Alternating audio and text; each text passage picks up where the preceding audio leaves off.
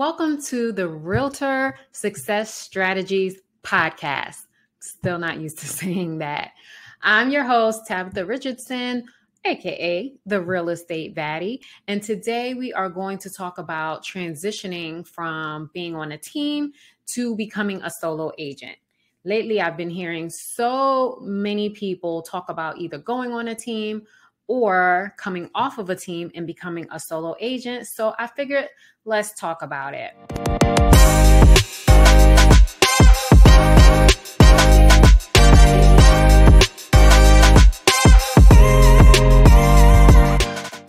So let's jump right into it. All right. Now, first and foremost, if you don't know what a team is, let's break that down teams have become so popular these days.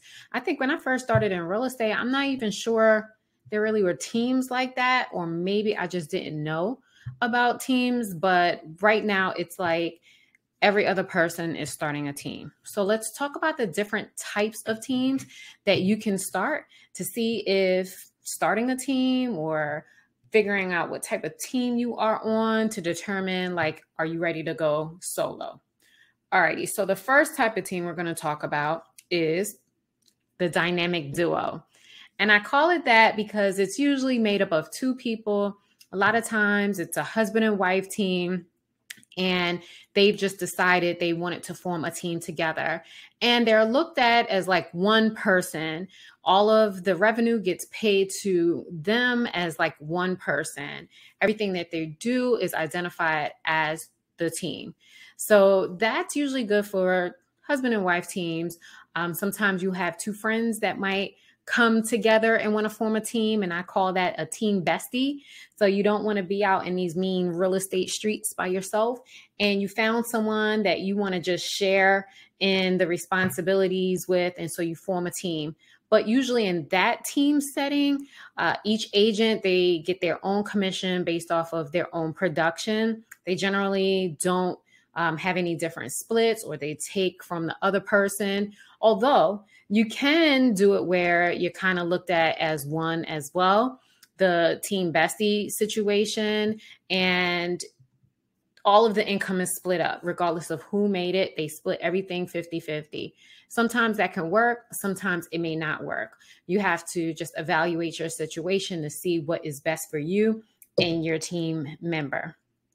Then the third one would be team as a ceo as i call it. So you are a team however you're really like a team of one with support staff.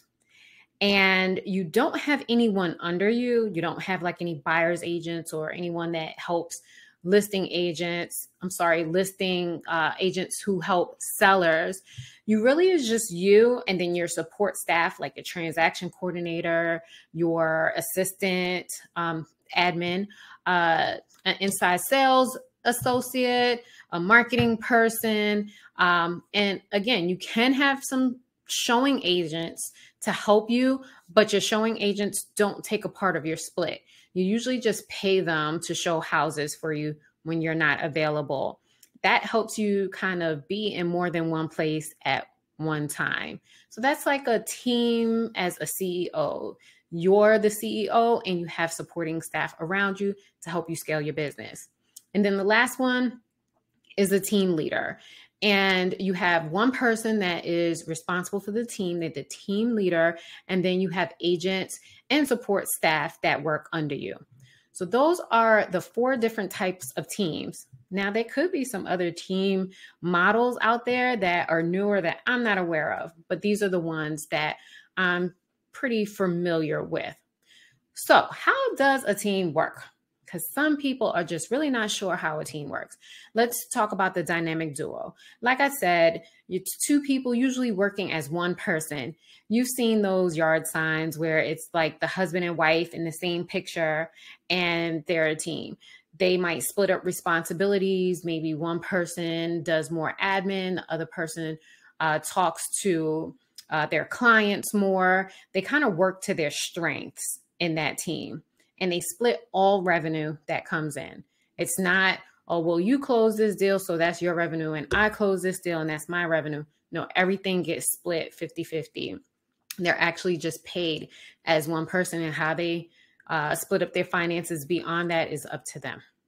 Then you have your team bestie, right? So, like we said, the two people who come together and they form a team each has their own business. So they're not combining their business at all. They're just coming together to be real estate besties and to fight the main streets of real estate together. They can have support, supportive staff that they potentially will split the cost of their supportive staff between the two of them, but ultimately they're really working as two individuals on a team together. And now the CEO, the team as a CEO. Like I said, it's one person. They don't have any other team members. They may have support staff and they may have showing agents. All the revenue comes to them and then they pay their support staff um, below them. That team structure works really well for some people because not everyone wants to be a leader. Not everyone wants to be in a leadership position of having to direct other people under them. And they just want to be responsible for their own production and just growing their own production as big as they can. But they need support staff in order to be able to do that because, as one person, you just can't do everything um, yourself and you need some help. And then the team leader, we talked about this, is just one person that oversees multiple agents. The team leader is usually responsible for generating the leads of the team. And I feel like this is an area that kind of gets blurry in a lot of teams.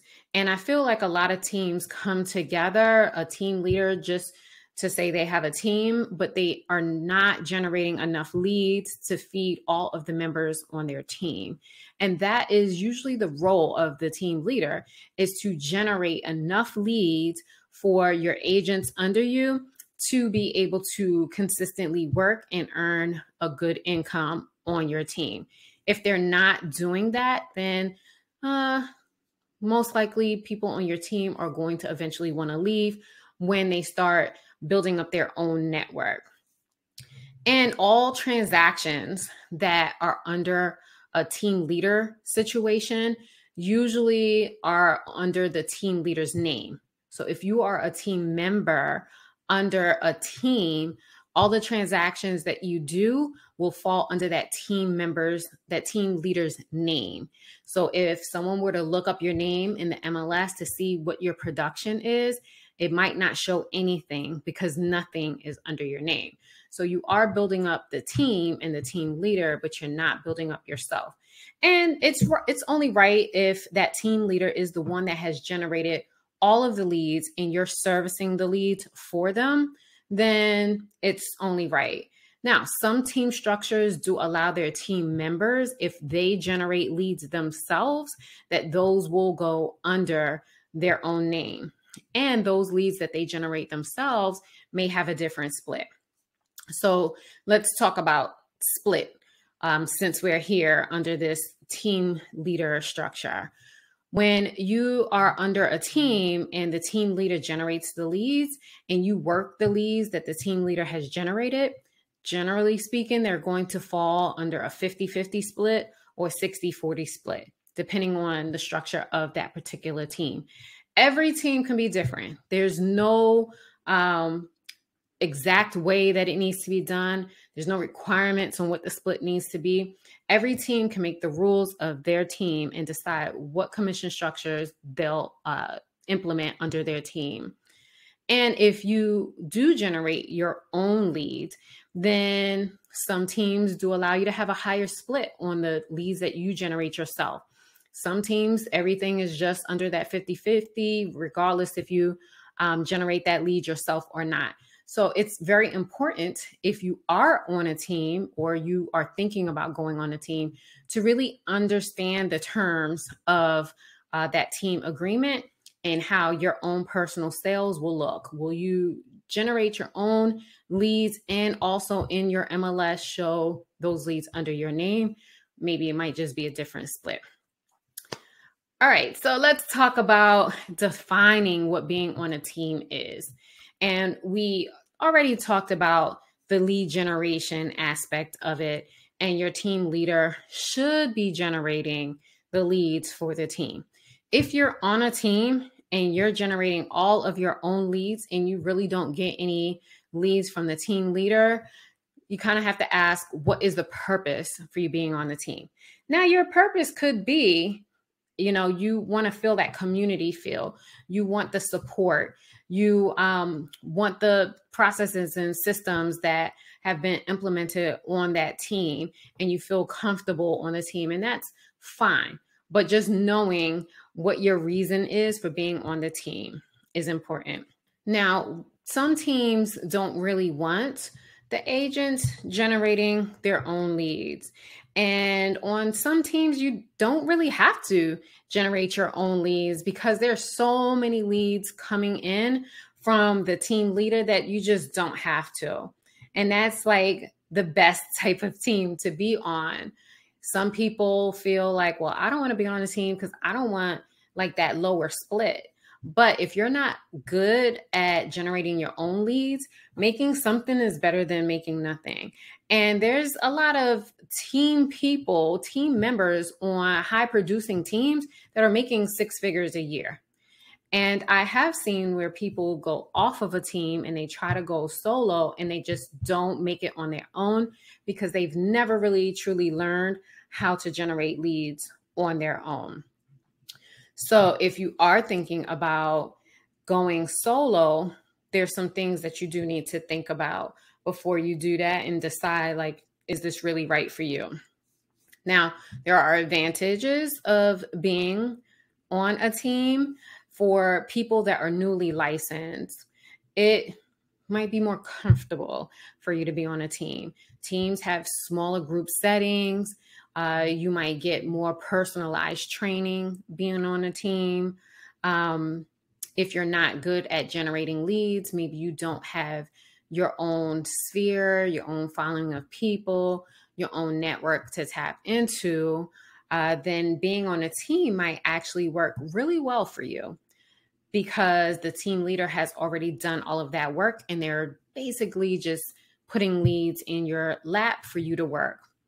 And it's easier to, you know, talk to your team leader opposed to sometimes reaching out to the broker to talk to, especially if you're in a brokerage that has a lot of people, 50 to 100 people. It might be hard getting that one on one time. Whereas on a team with a team leader, you uh, have a better opportunity of learning from that team member, providing that they are training their their team members on a team leader type of team, it's like a brokerage under a brokerage.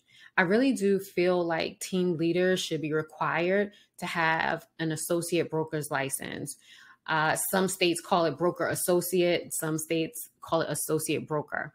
But basically, having a broker's license because there's so much that you learn about managing a team, and it's super important. So I do believe that that should be a requirement, but usually it's not a requirement. If you are going to be a team lead, you do need to check with your real estate commission because you might need to register your team with them, your team name. So, when is it time for you to jump ship and, like, say, sayonara, I'm going solo? Like I said, teams have become so popular these days. There's teams everywhere. And if you started on the team with one vision of what you thought it was going to be and it's not necessarily like that then maybe it might be time for you to leave the team and maybe go on to another team interview some team leaders to see uh, how they run their team how many leads they uh, provide their their team members as well as what the average com- average commission gci um, revenue each team member makes. So you might not want to jump and go solo, but maybe you might want to jump to another team. Totally up to you. But not all teams run effectively. So you might just go from a dysfunctional team and hopefully you're not going to another dysfunctional team. But jumping and going solo is totally different because there's no one that's feeding you a bunch of leads if you are on a good team when you go solo, you're responsible for generating all of your own leads. Now, the brokerage that you with, they may provide leads to you. A lot of brokerages don't provide leads. And as a salesperson and someone that's 1099 and 100% commission uh, based, it's your responsibility to generate your own leads. So if you are on a team and you realize that you know what? It's been a couple of years. I've built my own personal network of people. A lot of people know that I'm a realtor now. They see that I've closed deals and I've built up a great reputation in my area. And I believe that I will be able to go out on my own and be able to generate the leads. Then, by all means, jump. I would say start at least six months before you're thinking about jumping off the team and really put a lot of focus on generating your own personal leads. And if you are able to generate your own leads during that time so that you can consistently close transactions and earn an income that's sufficient to support your lifestyle, then jump, go solo when you go solo, you'll be responsible for all of the things that maybe your team might have taken care of, like the marketing, um, systems that you use, uh, processes that have been put in place. Those are things that you're going to be responsible for duplicating in your own personal business once you go solo. Now, another reason a lot of people jump from a team and they decide to go solo is so that they can get that higher split. And again, I'll say it if you're not generating your own leads and you're leaving the team just because you don't like the lower split, making something is better than making absolutely nothing. I've seen a lot of agents become realtors thinking that it's really easy to be a realtor, and it is not. And they suffer, they are not able to close any transactions, they're not able to um, generate new leads and clients. And so I would hate to see you jump into going solo and then you're not able to support yourself. So, yes, on a team, you'll have a lower split. When you go solo, you may have a higher split because you're not subjected to the team split. So, let me talk about that because some people are, may not know what I'm talking about. So, let me give you an example. If the brokerage that you are with um, it could be 100% brokerage, it could be 80 20, it could be 70 30, whatever the split is. We'll use 80 20 because that's kind of in the middle. So if you're with a brokerage that is 80 20 and then you're on a team, so what happens is you technically are on an 80 20, but because you're on a team, your team leader takes a portion of that split. So you on the team, like maybe your own personal production is going to be at a 70 30 because the team lead is going to take that 10% difference because they need to give the brokerage uh 80 20, but they're going to keep that difference between the 80 and the 70% that you would get. I hope that makes sense. If you are on the team and the team leader generates the leads and you want a 50 50 split. So now the team lead gets that difference between 50% and 80%, which is 30% goes to the team leader. And it's only right if you're on a team that they spend a lot of money generating leads. Your team leader can spend thousands and thousands of dollars each month on generating leads for their team. So it's only right that they get reimbursed back for all of the efforts that they have made for you. So, making something is better than making nothing. And if you're on a really good team that generates a lot of leads and you're closing deals, you're winning awards, maybe you should stay on that team. Unless you want to jump off the team and you want to replicate and duplicate that for yourself, that's great. But just know there's a cost to be the boss. I know I said that in another episode somewhere, but it's really true. Just make sure that you're able to um, generate enough leads for yourself to sustain you and your business.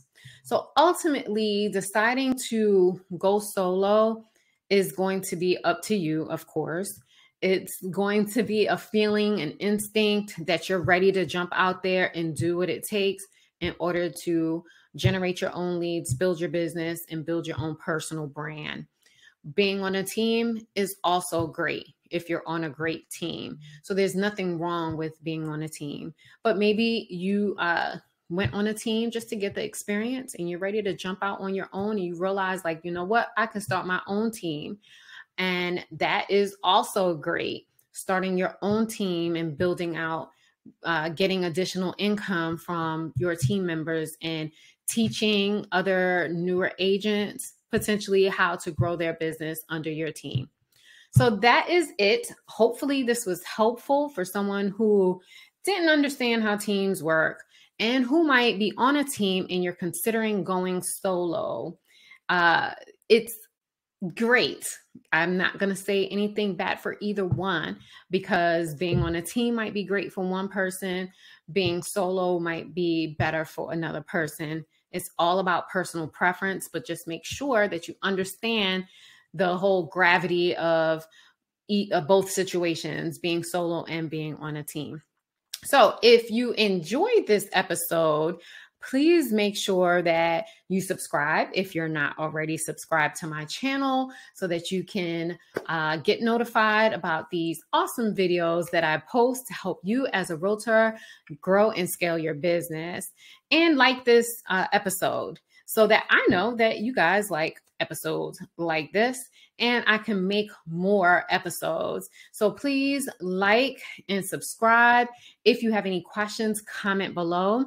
I did see that there were some comments on another episode about the different um, the different uh, roles in real estate besides being a realtor. And on my next episode, I believe it's going to be my next episode, I will be interviewing a loan officer who is with Legacy Home Loans. And if you've been watching the news, watching the social media news, then you know that Legacy Home Loans is, uh, they created a, a program to rival, I won't say rival, but similar to the Bank of America new program that came out that has no down payment. Well, this one has 1% down payment. So I am bringing on a loan officer who's my preferred loan officer that I've been working with. His name is Charles Wilson, and he's going to talk about just uh, the role of being a loan officer, how to become a loan officer, and he'll talk about that loan program. So make sure you subscribe so you don't miss when that episode hits next week. But until then, hope you guys have a great week and I will see you next time. Bye.